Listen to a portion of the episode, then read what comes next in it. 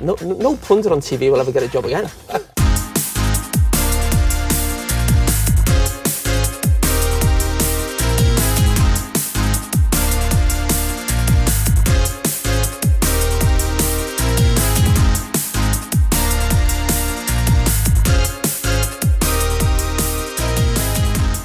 dreadful.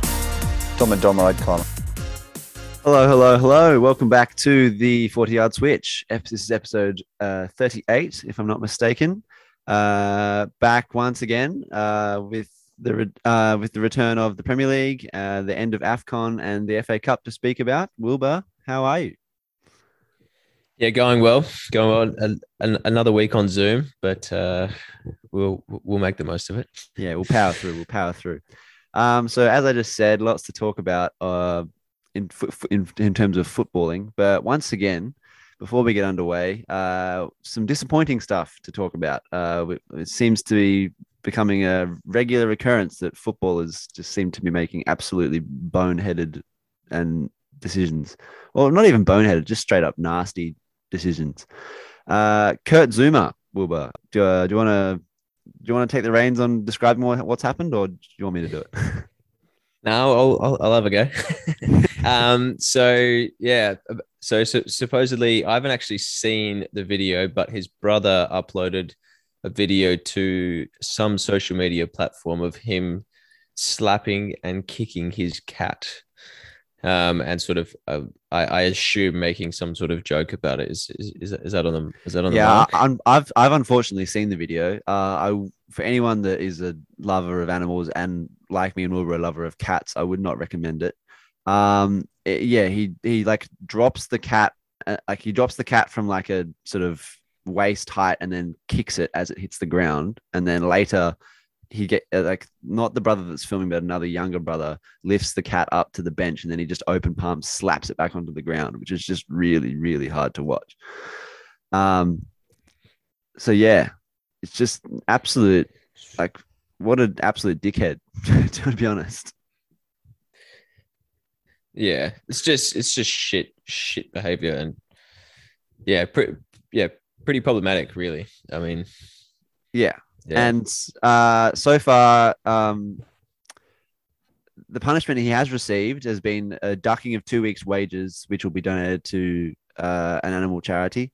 RSPCA have taken away his cats, thank God.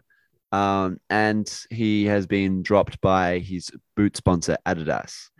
Um, a fair punishment, or should there have been probably, possibly, possibly more ramifications? I think I, I I think they're all good um good things to have happened, but I I do think that West Ham could have probably taken a little bit more a little bit more leadership. Um, I don't know. He's been he's been caught out doing something that's that's that's pretty terrible. Um, and Moyes just saying we picked him because he's one of our better players. Um, sure, he, he's a good footballer, but doesn't mean you can be a shit person. yeah, exactly. And it kind of made me think when he when Moyes said that. So like, well, what if he's like a you know reserve? Uh, if if he's like a guy coming off the bench, is he just going to get left out of the squad because it's easier? Like I don't know. Like this whole idea that because you're a good footballer, you, you should be able to get away with things is is a thing that's becoming more and more a narrative that's becoming more and more commonplace of late. Um, but yeah, I think it, all the things that have happened to him are just. Um, uh, I think he, he should have been at least stood down for one game, if not, uh, you know, one or two. Uh, obviously, like our opinions on this because we obviously care a lot about cats because having a cat and growing up with cats and just animals in general. But there seems to be a fair bit of um, public opinion that the punishment he's got is uh, already enough. Some people going, quite a few people even online going to say that it's, it's gone too far now with the with the boot sponsorship cancellation. Um, I just think that's ridiculous, to be honest. Like, like to abuse a cat like that or any animal like that, a defenseless animal that can't speak up for itself, and then to also like be laughing about it, and then on, video about it on social media. yeah, Yeah. like what type of whack person do you have to be to do that? Yeah, I think yeah, I I, I think that's why it's that's why it makes sort of Moyes and, and West Ham's response to it even worse because it sort of justifies those sort of comments that that that trivialize the matter. Um, the club's not taking it seriously. The manager's not taking it seriously. Das have, have, have done something, but yeah, it's it's very disappointing to see those comments. Yeah, but yeah, ultimately, uh, not something we really we don't want to keep talking about footballers uh, being not being really, you know, uh, not upstanding pillars of society. I mean, we shouldn't expect them to be, but um, we don't want to talk about them being assholes. Uh, but here we are yet again, uh, and let's hope that next week there's not a, another fresh controversy to talk about. um, so moving on to actual football news, uh, we've got the African Cup of Nations final. Uh, so for those that don't know, Senegal have won uh, on penalties uh, after a nil-all game with Sadio Mane, who had a penalty saved earlier in the game, scoring the winning penalty. Uh, did you see the shootout or have seen highlights of the shootout?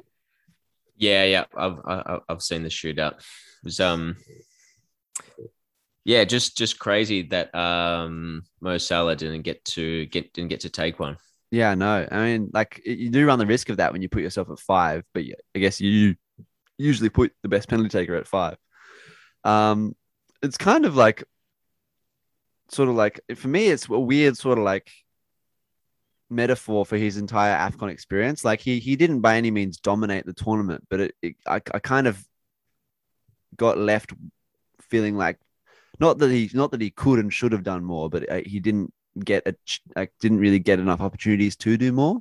Because that Egypt team is just built up to like two two blocks of four and they or not even like they, they just sat back incredibly like defensively on the, on the couple games I did watch and just basically tried to hit him and one other guy on the counter. And like he's good but he like in a team that's set up to play that way you're never going to really see how good he can be. Yeah 100% I thought Senegal um were, were the better team in in the 120 minutes. Um, and yeah, the the main or the only highlights for for Egypt that you saw was when Mo Salah took on about three or four players and and and had a crack himself. Whereas you look at Senegal and they've got Ismaila Sarr, who was really good, Idrissa Gana Gueye, Edouard Mendy, though the Egypt keeper was also very good. But yeah, it was it was stacked against Salah a little bit, given yeah given given this the quality surrounding him and and Mane. And if you look at like the WhoScored uh, team of the season, and I think even the official AFCON team of the season, Mo Salah is not in the who scored team of the season, which is probably fair enough. But essentially, for the reasons we just said, it's hard for him to really have an impact on the game. But if you look at the Senegal players in the team of the season, you got Koulibaly, uh, the players you mentioned, um, like yeah, Mane. Like it's like they they were they are probably the best team in Africa and have been probably even before this tournament. So yeah, it wasn't. It was a surprise that it, to me that Egypt even took it to um, extra time because I thought Senegal dominated most of that game. But you know, resilience, uh, yeah. and I guess uh, Mo, Mo Salah, Mo Elneny, and a good keeper can only get you so far. Yeah, hundred percent. But yeah, um, it's, it was a it was it was a good tournament and like just chaos at times, but yeah, lots of, lots of good football as well. And the yeah, the, really the, the scenes in uh, Dakar. I don't know if that's how you pronounce it, yeah, but it um, yeah, yeah. Um, when they were doing their parade with the with the trophy was just oh yeah, mental, so good. nah, you did love to see it, and also like the uh, Mane's Instagram photo with the trophy in his bed and oh, everything. it almost didn't look real. Hilarious. yeah. Uh, but yeah, happy for him. Um, but and I think that like I don't know. Before the tournament, there was a lot of like I had, I, or even during the tournament when Egypt made it, I was like, if Mo Salah wins this and Liverpool go on to challenge for the league and maybe win the Champions League and ha- and continue going well into next season, uh, my initial question was to you: does he have an argument for um, the Ballon d'Or? Because you know, you, you know, usually you need an, a, a national trophy or at least to play well and get into a national final and win a Champions League or a league title. And but my and I was and then like they lost and I was like maybe I can't say that, but I reckon my question still is the same. When you look when you see like players like Messi obviously winning everything it is and going to the Copa America final and um being the best of every category, obviously winning player of this tournament. Um and then winning Ballon d'Or because he got a bunch of man of matches. Like whether or not him or Lewandowski is is should have won it is beside the point. Um, for you, what does Mo Salah have to do because of the current like league form Terry's on, and I guess he was good in the Champions League group stage. What does he have to do this for the remainder of this calendar year to warrant being up in that conversation? Because like he, he he dragged that Egypt team that wouldn't be anywhere near the final to the final of Afcon. Uh, Liverpool are probably in the top three favorites to win the Champions League this season. Uh, what what would you what would, what would you think he would have to do to be at least considered in the top three? Because he finished seventh, I think, last year.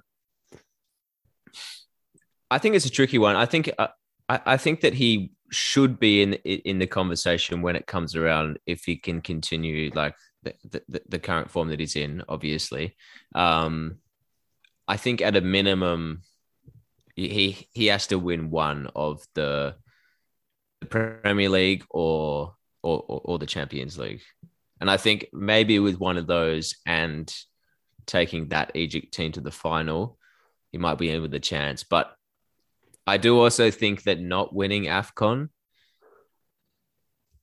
is a bit is a bit of a red mark against his name. Well, will be a red mark against his name when it comes to that conversation. Yeah, I just What think it's a bit un, un, unfair to put at not winning Afcon against him because, like, if you look at like comparing him versus Messi, because people are saying that Mo Salah is currently the best player in the world, you know, even with the likes of Messi and stuff and everyone else um, playing.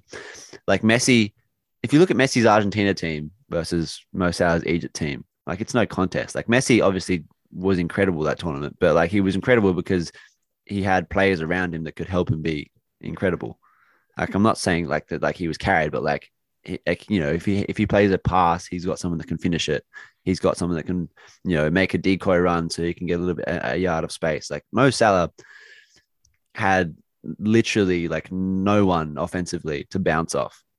So uh, yeah, I think it, I also agree. Like the people that like decide who's going to win these awards, just look at awards, and not having that national trophy to his name will be hard, will be against him. But I think, yeah, I don't know. If for me, it's it's unfair. I think like Luka Modric making the World Cup final with Croatia, him making the Afcon final is is an achievement. But yeah, for me, for me, if he wins the Champions League, I'm seriously considering him.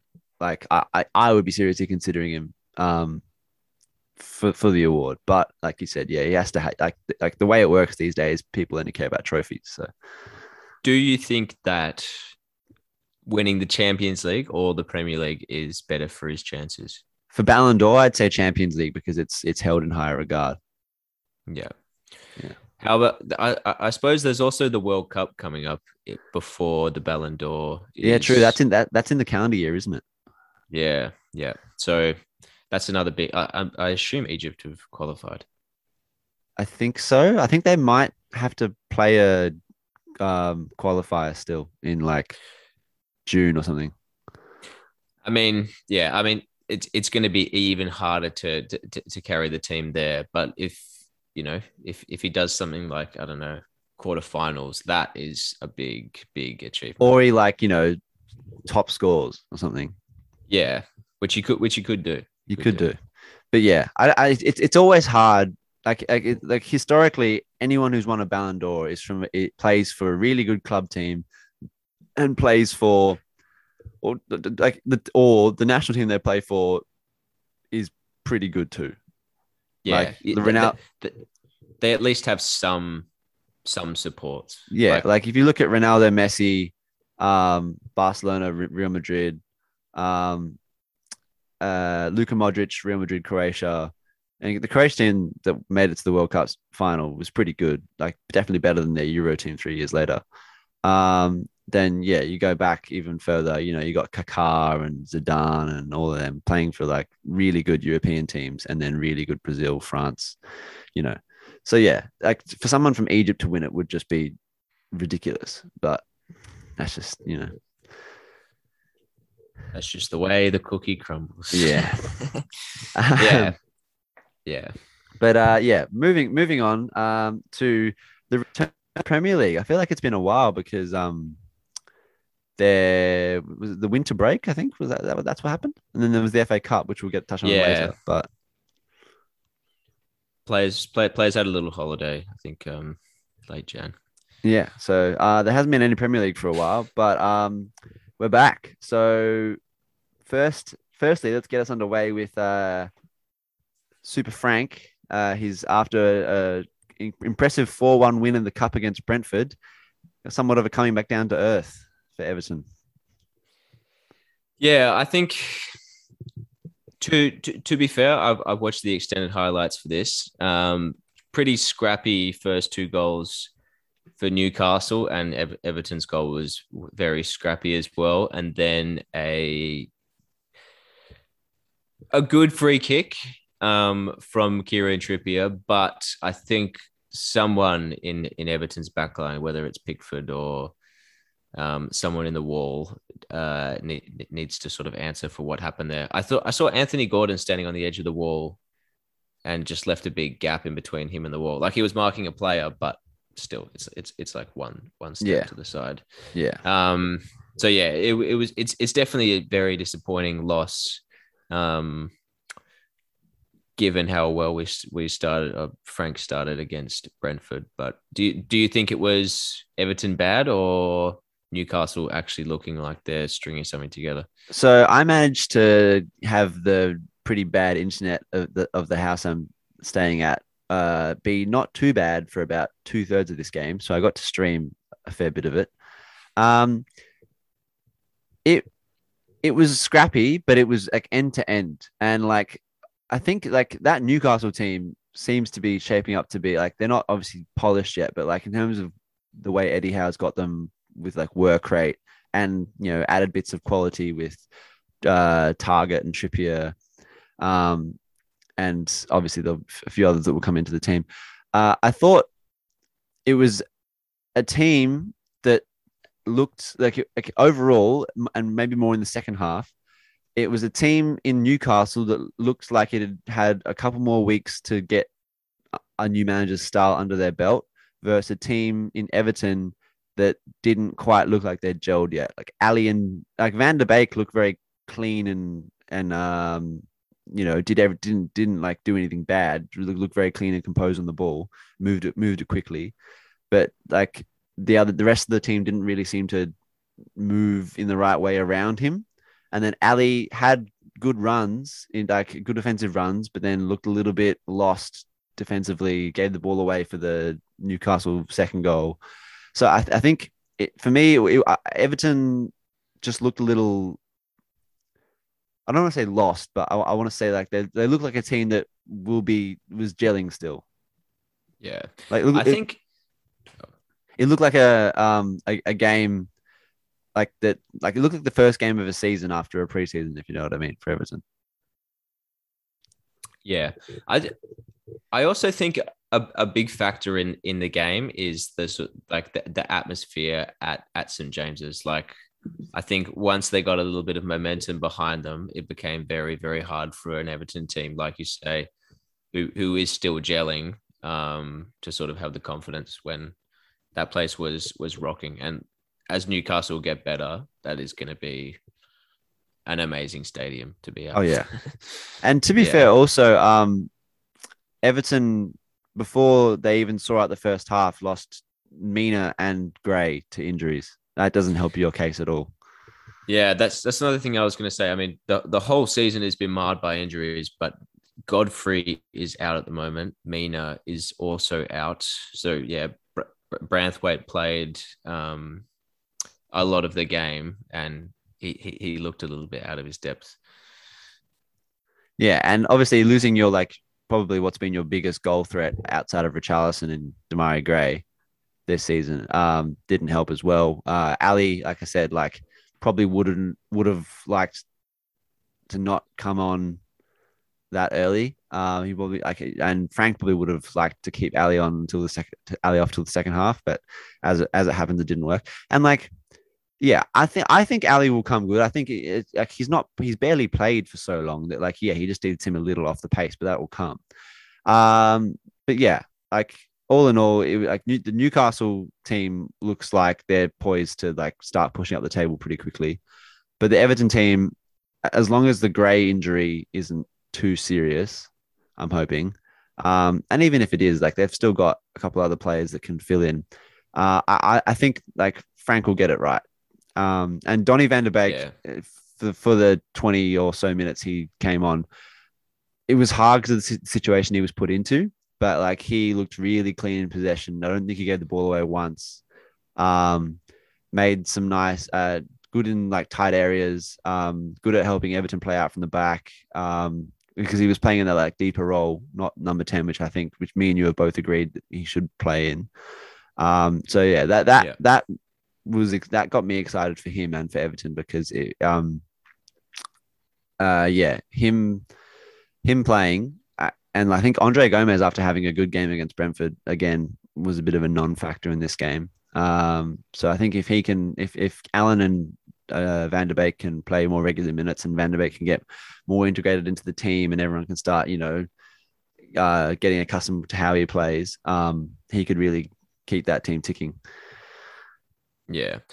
I saw, I, I definitely agree with you on Dele Alli. And like, I, I saw a lot of comments online, whether it be Everton, Reddit, or, or just the R Soccer about, you know, oh, it's just the same old story as at Tottenham. It's like he's literally played less than one game um, and, and people are already sort of hating on him. So I, I think he's definitely going to come good. Um, I think Frank's going to obviously obviously does have a lot of faith in him. Um, and I, and and I think that's the other thing. I think Newcastle they've they've played well for one game, so I, I feel like they shouldn't get too far ahead of themselves either. They're, they're still in a, in a in a relegation battle, and yeah, Yeah, no, absolutely. And Eddie Howe said the same thing. He's like, yeah, we've won two games in a row.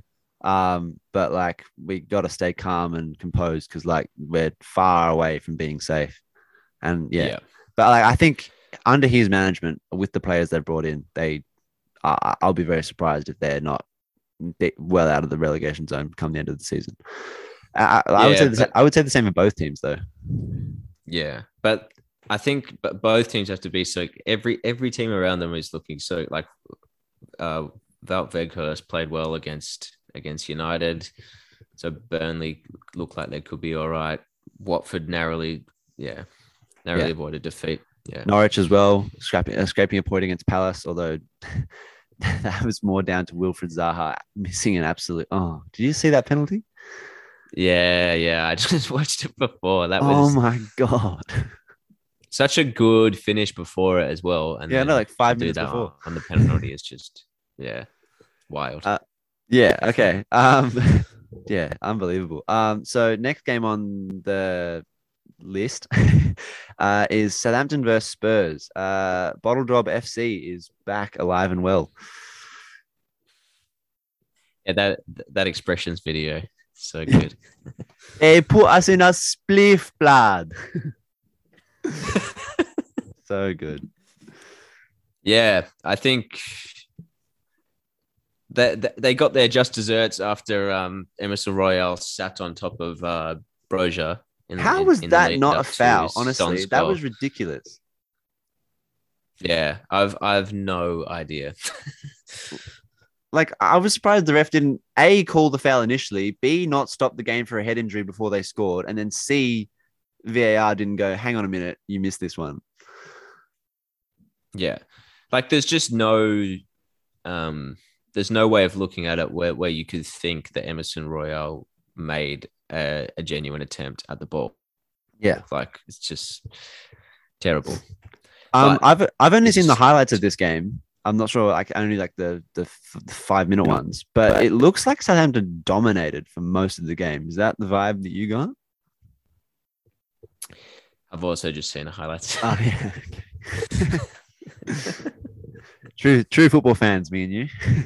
We're up to date. Uh, but yeah, like it looks like Um, Southampton. so yeah, I guess we don't know. No, but yeah, but like from from, from the highlights uh, and the general vibe I'm getting from you know the media, it looks like Southampton, yeah, just absolutely tore Spurs apart. I mean, expression said it best. They put them in a spliff blood. You know what I mean? Like, Here we go. They had 23 shots to eight, um, 10 so- shots to three on target. Oh shit, they actually, yeah, that's a shellacking. Yeah. Which is good to see. Southampton are really stringing together a, quite a decent sort of second half of the season Yeah, big after time. starting after starting pretty poorly. I think Um, I think and Hassan players like- has to be like one of the most underrated managers in the league. Yeah, I, I 100% agree. The, the the stuff that he's done, and like Southampton always lose their best player and somehow bounce back and and, and find someone new. And, and this season, it's looking like Che Adams, um, James Ward Prowse, and even uh, Kyle Walker Peters is is having like a decent second half of the season and looking looking real good. Big time. And then they got the two Chelsea loanings, Broja and uh, Livramento, who have done well. Livramento more the second, first half of the season. Broja more the sec, uh, the second half. Yeah, he looks strong, uh, Broja. Yeah. like Um, I, don't, know what. it But is. like for, for Tottenham, uh, I think again, expression said it best. He's like five defenders and 23 shots or three goals or whatever it was. um, so yeah, Con- Conte ball. Supposed to be this defensively stout back three with with two wing backs system. Uh, shipping 23 chances or 23 shots and 10 on target. Like that's that's not uh, it's worrying signs if you're a Tottenham fan. yeah, I th- and I think it's something that we touched on wh- wh- when Conte first came into into the role at Tottenham. Um, he, he just doesn't have the personnel, and he didn't have the January transfer window that that he would have liked, I'm sure. And it's just very hard. Like I think you've got Cristian Romero looking decent, but apart from that, I don't know. Yeah. I mean, everyone, no, not everyone, but a lot of people were saying, you know, Cristian Romero, uh, Dele Alli will flourish under him. Oh, not Dele Alli, uh, Eric Dier will flourish under him. And like, I guess you can, you know, make do with um, uh, Tan- Tanganga Sanchez or Rodon as the third center back. You, Derek Dyer is not good. I hope this finally puts this to bed. if Eric, if Antonio Conte can't make Eric Dier good, no manager can. I'm sorry. so yeah, I completely agree with you. Uh, he's got one good center back, and um, there's Yeah. just not much more you can really like do with that personnel. And they got pretty average fullbacks as well. Yeah, I, I, I was gonna say like they, they just don't have that really like athletic fullback or w- w- wing back that, that that you need under that um un, under Antonio Conte's uh, system. And yeah, uh Reguilón missing a, like a chance early in the game that you just have to score. Yeah. Yeah, So Tottenham shit. yeah. hey, love you, you love to see it. Um, at least I do anyway. Uh, so well, I guess we have to sort of ask, what can they do to change it? Is there anything? It'd be it, it would be interesting to see. I don't know what what the what the signings that he did bring in in in January can do because Kulusevski's a wing back. Is is that correct? I thought he was like this shows my lack of Juventus uh, squad depth, but I thought he was a center midfielder. But hey, he might be. I just think yeah, like it'll be interesting to see what they can do, but it doesn't seem like those um those transfers are the ones that they needed. I've Um, I've heard from multiple like sources that Bentancur is not very good. So Yeah, to, to be honest, I don't I don't know that much about him. I've just heard people like it's just general opinion that oh yeah, so it says Kulusevski is a winger or a midfielder on Google. So probably wing back could be used as that, or I don't I don't see him breaking into the front three of uh Son, Kane, and Lucas or uh, Bergwijn. Um, No. but yeah, I've just like I've Bentancur, like just a few people that I sort of listen to and watch on Twitter and YouTube and stuff, none of them seem to rate him very highly. Um, so makes you really think like how much of an improvement is he going to be on the team, um, if at all. And then yeah, Kulusevski. Well, Yeah. maybe he can he can do better than Reguilón or uh, Royal, or maybe he can uh, push Lucas or Bergwijn. But he's only Kulusevski's alone. Benton is the, the, the main signing. So like, what's Kulusevski really going to do in half a season? Yeah. I don't. I, I honestly don't see what they can do Yeah, it- unless un, unless he can just sort of get them motivated again. There was a little period when he first came in that they looked a little bit more tenacious and stuff, but yeah, it's looking pretty grim. Um, on, the flip side, uh, I- did. Uh, I heard a. I watched a little like video. Um, of like uh like a little someone on like recorded it at the game or something on Twitter, and it was like um so the Southampton away fans uh chanting he's one more than you he's one more than you Theo Walcott he's one more than you which I thought was quite quite fun. that is fun. It's good to good to get good that the Arsenal lads uh, enjoying that win against Tottenham as well. Still bantering off Spurs. Um, Yeah. and we'll touch Yeah. on some more funny uh, chants that I heard uh, over the weekend when we get on the FA Cup stuff later. But the last game, last Premier League game, we'll touch on before we move on to the FA Cup. Uh, Leeds versus Aston Villa. Uh, really good game to uh, if you're a neutral. Um, but yeah, takeaway. I don't know. I don't really know what takeaway. I think takeaway is. I think um, my takeaway was that Villa should have won the game, but they kind of let they kind of went down to Leeds level, and that helped Leeds. Yeah, I, I I think the, the main takeaway for me was that sort of Leeds seem like they're slowly building back to what they what they were looking like last season. After that, that they were sort of um, gutted by COVID and injuries and stuff earlier in the season, but yeah, they they, they looked really good. And Aston Villa didn't look as good as they have looked since Steven Gerrard came on. I think reckon. like that for me, they looked really good in the first half. Um, but like Steven Gerrard was saying post match, he's like, yeah, uh, in the first half, we we did go three one up, but it probably didn't deserve to be three one up. It could have been three two, um, or even three all. Uh, but we were just like playing end to end way too fast, which is the way Leeds like to play. And then he said he wanted to try and try them like make them like calm it down, put a foot on the ball in the second half, but it just didn't really work, and Leeds sort of ran all over them. Which, uh, which yeah, it's yeah. I think like you said, like um, Villa didn't look as as uh, like they sort of looked good at times, but didn't look good for a whole ninety, which which Gerrard will probably be worried about. But obviously, one positive is or two positives are Coutinho and Jacob Ramsey looked phenomenal, especially Coutinho. Yeah. Coutinho's looked incredible. And uh, for, for me, Jacob Ramsey has looked just as just as good since Coutinho's come into the team. So again, it's obviously another big plus of Coutinho coming on board. But yeah, Jacob Ramsey deserves like a a, a lot of credit. He's he's been playing really well. I think, yeah, I think Aston Villa maybe just at the back looked a little bit um um not quite as solid as they have looked. And I think it sort of comes down to Konsa and Mings just being a little bit inconsistent, Yeah, which is consistent with but Konsa got uh, sent off, so step up to the plate, Callum Chambers for the next three games, he's got his shot. and I hope he takes it with two hands. Um, but yeah, But no, yeah, I agree. Uh, Villa, game. Villa, like you said, like they're they they'll string the, the back two will string three good performances together, and then Konsa will elbow someone in the face. You know what I mean? Yeah.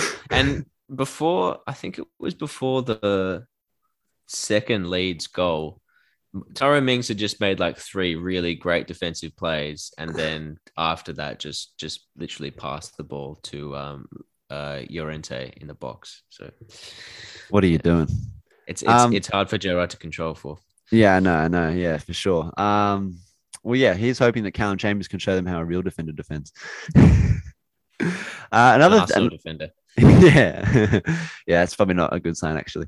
Uh, another thing, I th- uh, another positive that I saw from the game um, was that Dan James uh, finding some form.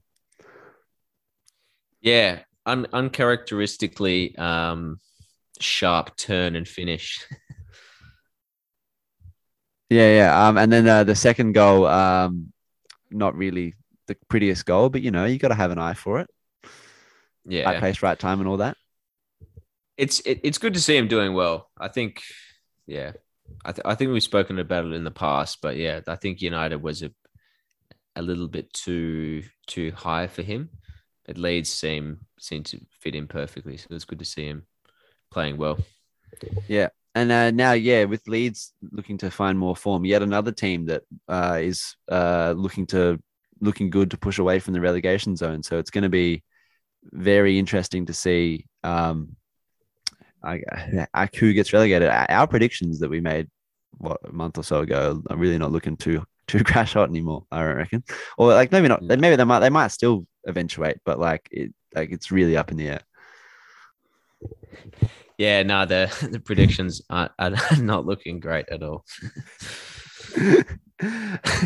Smooth. Um, uh, uh, so, so on to the next uh, topic of discussion, which is the FA Cup, which is uh, almost a week old news now, but um, a lot of upsets and a bit of uh, not quite upsets, but some lower league teams making it interesting at least. But we'll start with the upsets. Um, the first of which, Nottingham Forest versus Leicester. Now, I luckily managed to watch this entire game because it was one of the two games on BBC over the over the weekend.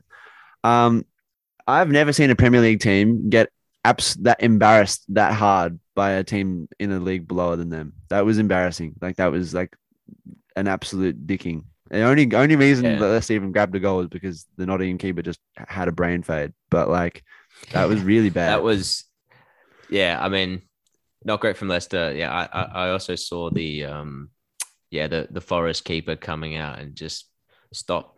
yeah. What are you doing? um, but yeah, it was. It, it, it's great to see. Like the, the, the atmosphere in that stadium looked um looked ridiculous as well. Yeah. So Oh yeah, speaking awesome. of so this is what I was going to talk about before with about with crowd chants. Um, so like they went, they went, they were, thr I think they were two one up. Yeah, they were two one up. No. Yeah, yeah, two one up. Sorry, two one up. Uh, and they were like, or maybe they were two 0 up. Yeah, I think they were two 0 up, and they were chanting like, or the entire Middlesbrough Stadium, not just like a portion of it, the entire Middlesbrough Stadium, we, we, were chanting, "You're fucking shit, you're fucking shit, you're fucking shit, you're fucking shit, you're fucking," and you could like hear it on like the pitch side mics, and the, the commentators were just ignoring it, but like you could just so clearly hear what they were saying, and then like like they they Leicester scored, and then um to make it 2-1 and then they scored to make it 3-1 and then they were just like went back to the same chant and then directly after that they were like Premier League you're having a laugh. Premier League you're having a laugh. And it was just like like the entire stadium. I'm just like if if, if I was a Leicester player then I just would have or even a Leicester fan I would just, would have just been like oh god get me out of here. Yeah, I mean that has to be the best feeling. Um, being from the championship or lower and taking it to and and, and beating a Premier League side just got to be the best feeling. Mm. And I, th- I think particularly as a fan, like yeah just just giving it to them is uh, And something I didn't know about. Apparently, Middle uh, Nottingham Forest and um, uh, Leicester are like local rivals as well. So it would have felt even better. uh, better. okay. Yeah, I didn't know about that until until the day anyway as well when I watched it. But yeah, so just just an incredible day for Nottingham Forest. And like, although I still think we shouldn't have lost, uh, the way they played and the manner in which they beat Leicester in kind of makes me understand more why they beat Arsenal the round before. Yeah, Because they've, yeah, got, they've got a little bit about them.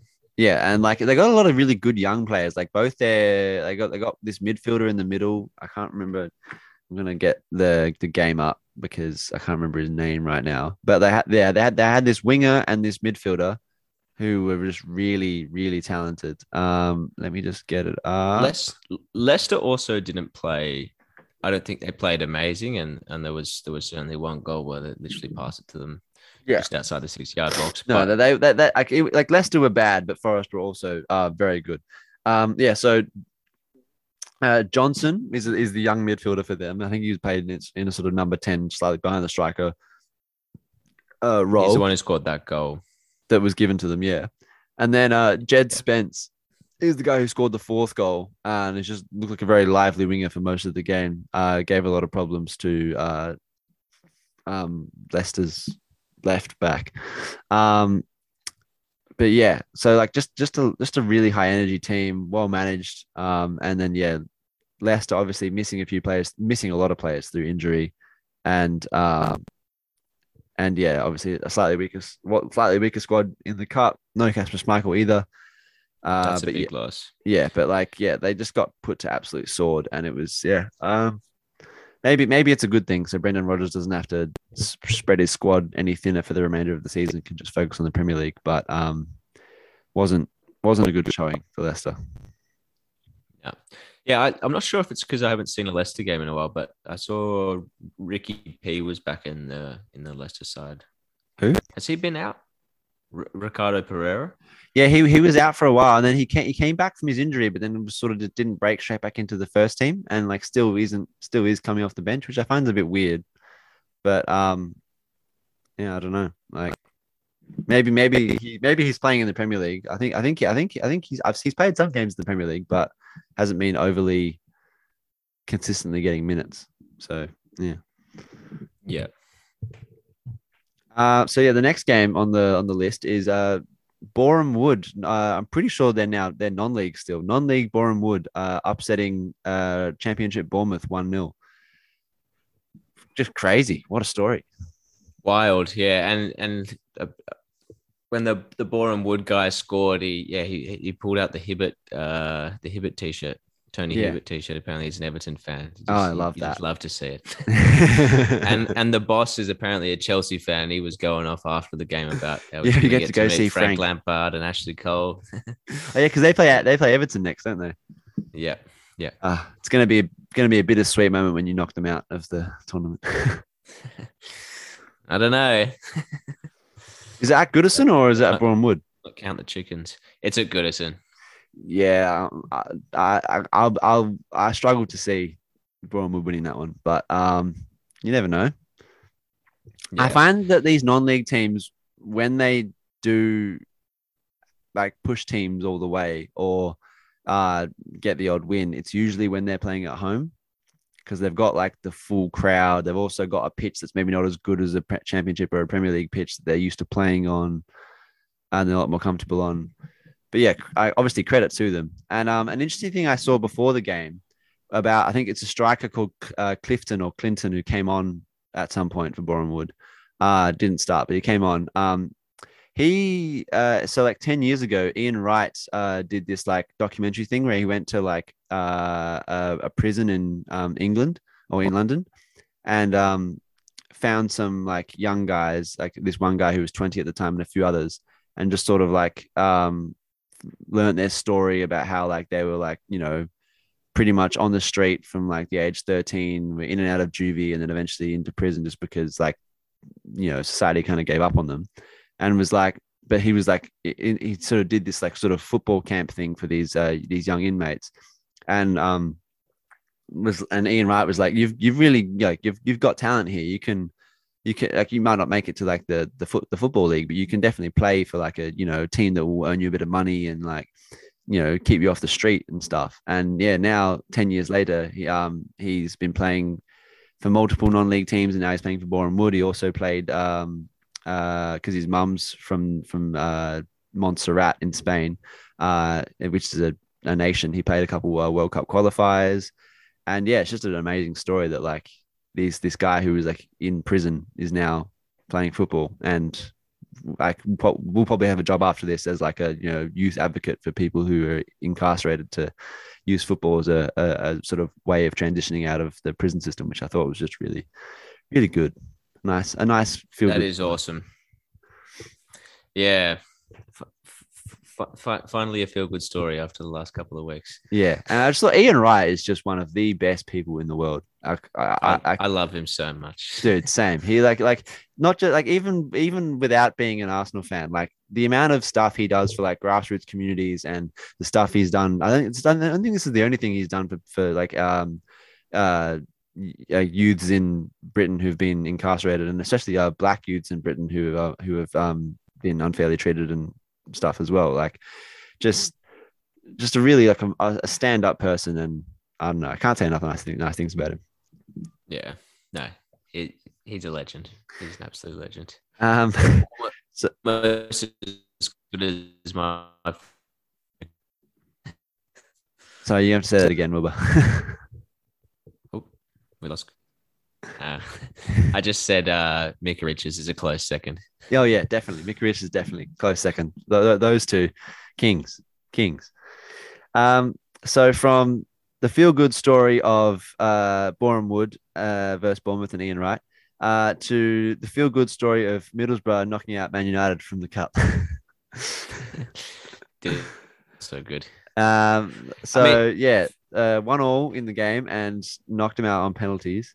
Um, but like uh, watching the highlights back for this game, it's just a case of how many chances do United want to throw away in reg- in regular time to win the game?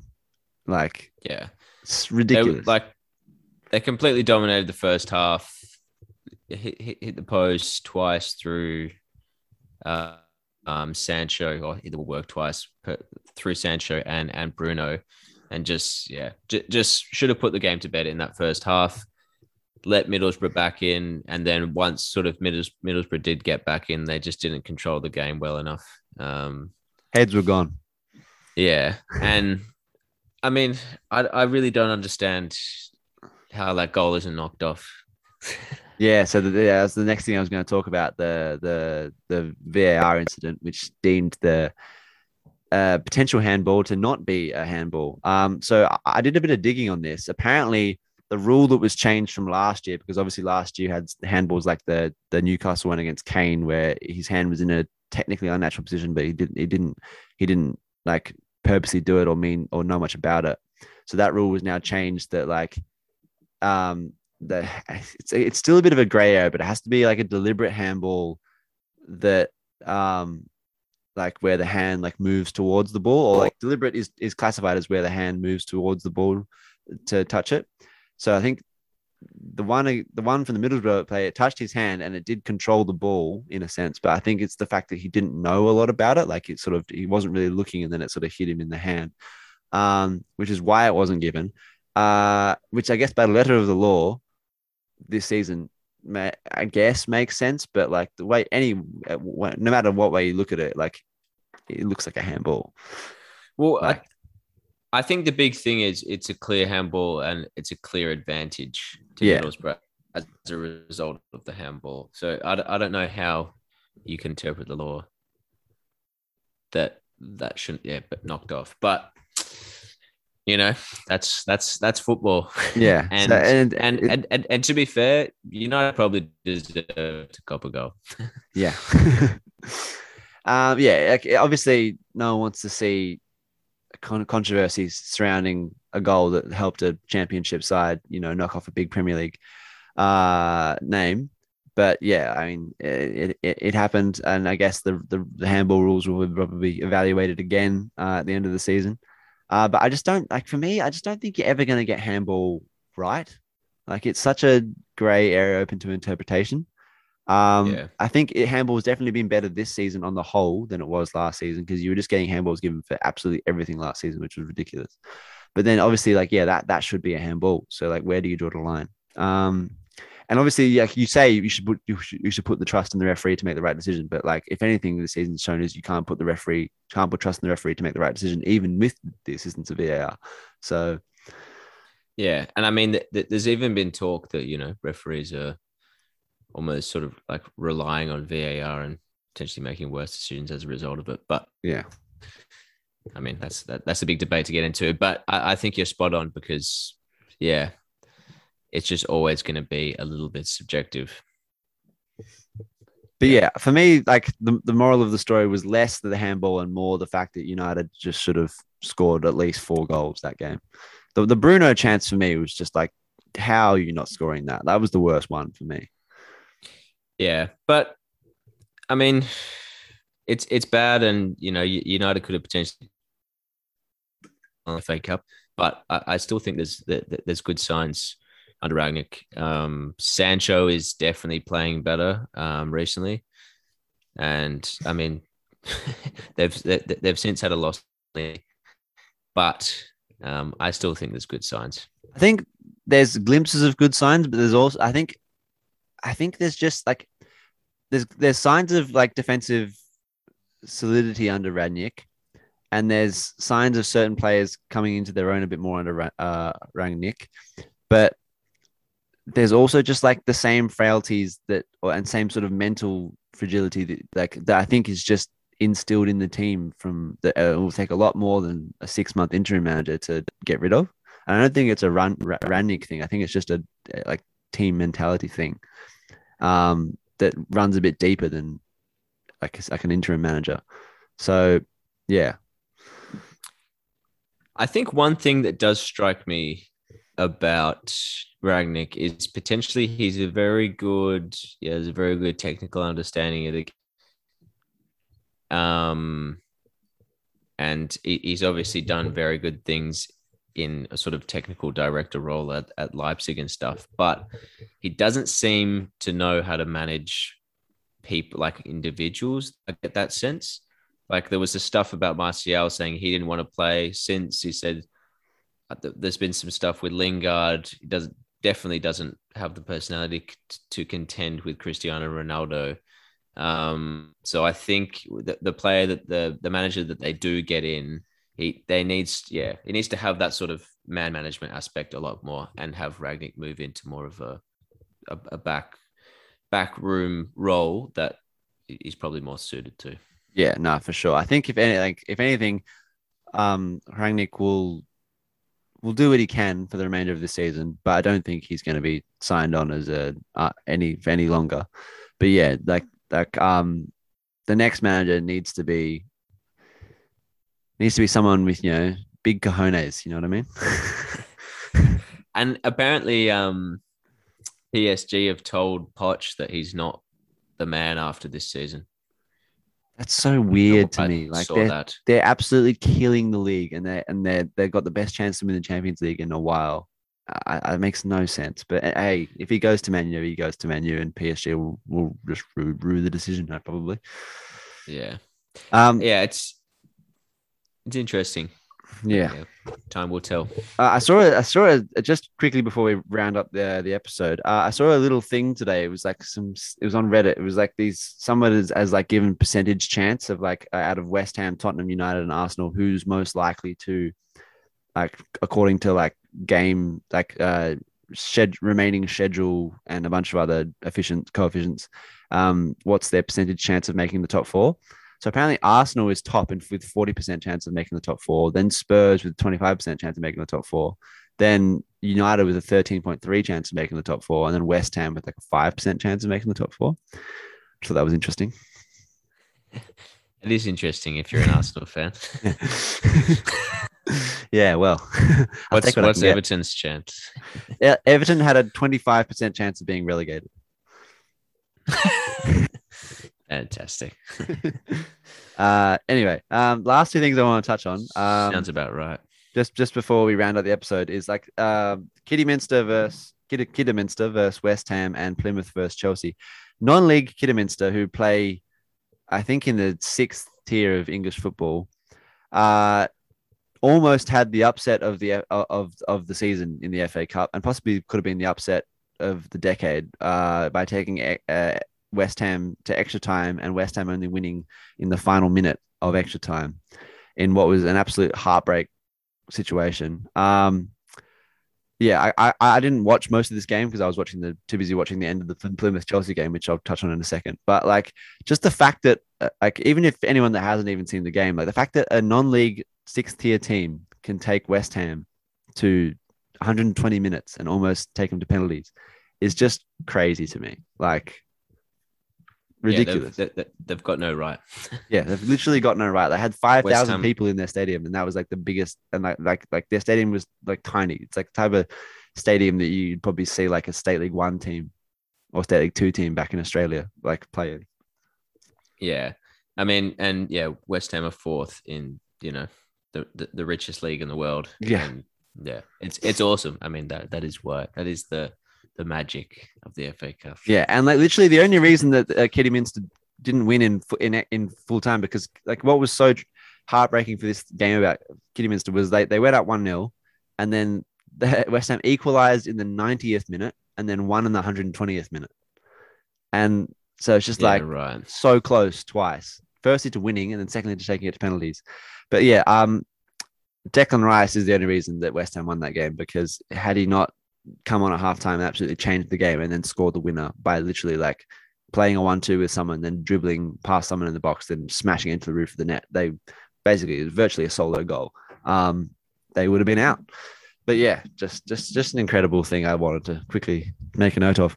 And secondly, um, uh, the Plymouth versus Chelsea game. Um, this had possibly like the craziest extra time I've I've seen. Like so, so it was Plymouth went one 0 up, Chelsea equalized in full in in regular time, and then in the first half of extra time, Chelsea was like dominating possession, and eventually. Uh, and like you're like, oh, this, this is looking like they're probably going to win because they're just dominating. And then, then Marcos Alonso scores on on on like the uh, at the end of the first half of extra time, and then the second half, I don't know what happened.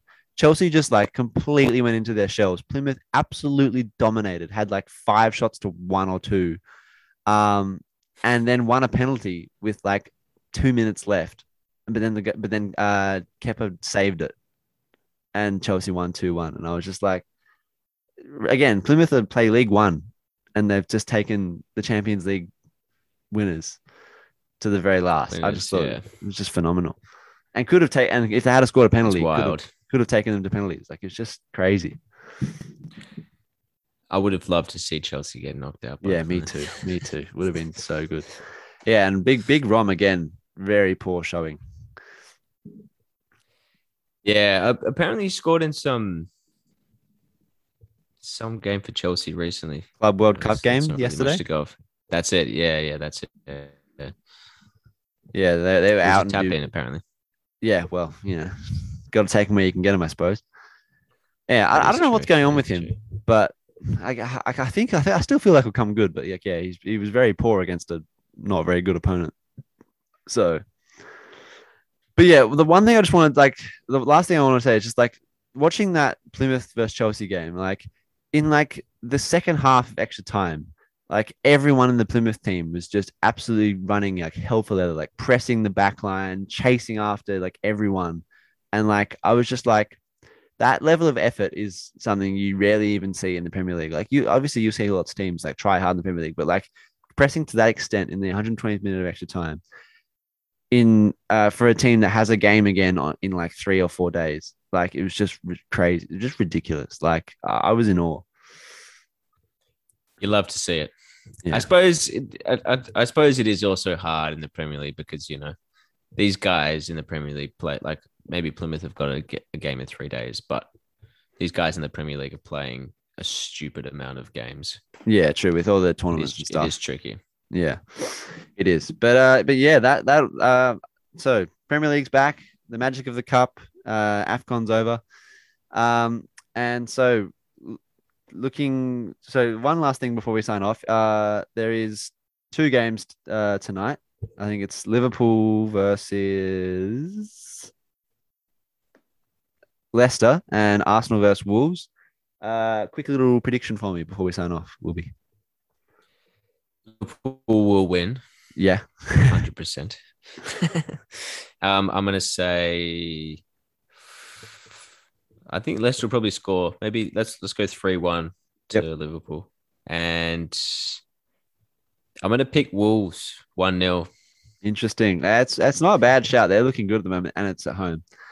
Um, just because of like how important this game is uh for Arsenal. Like if we win, because we've got uh we're currently uh three games behind West Ham, two games behind United, and we're only three points behind United and four points behind West Ham. So this win could really jolt us into the top four conversation.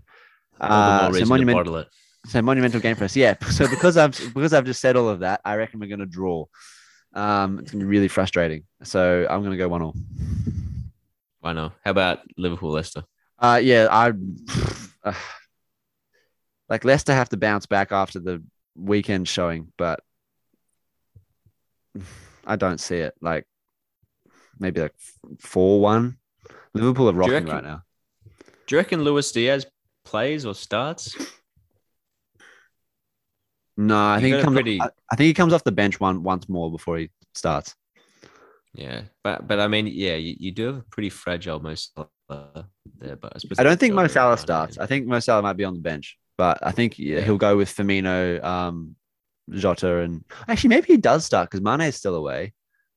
You got Firmino, Jota, and someone else.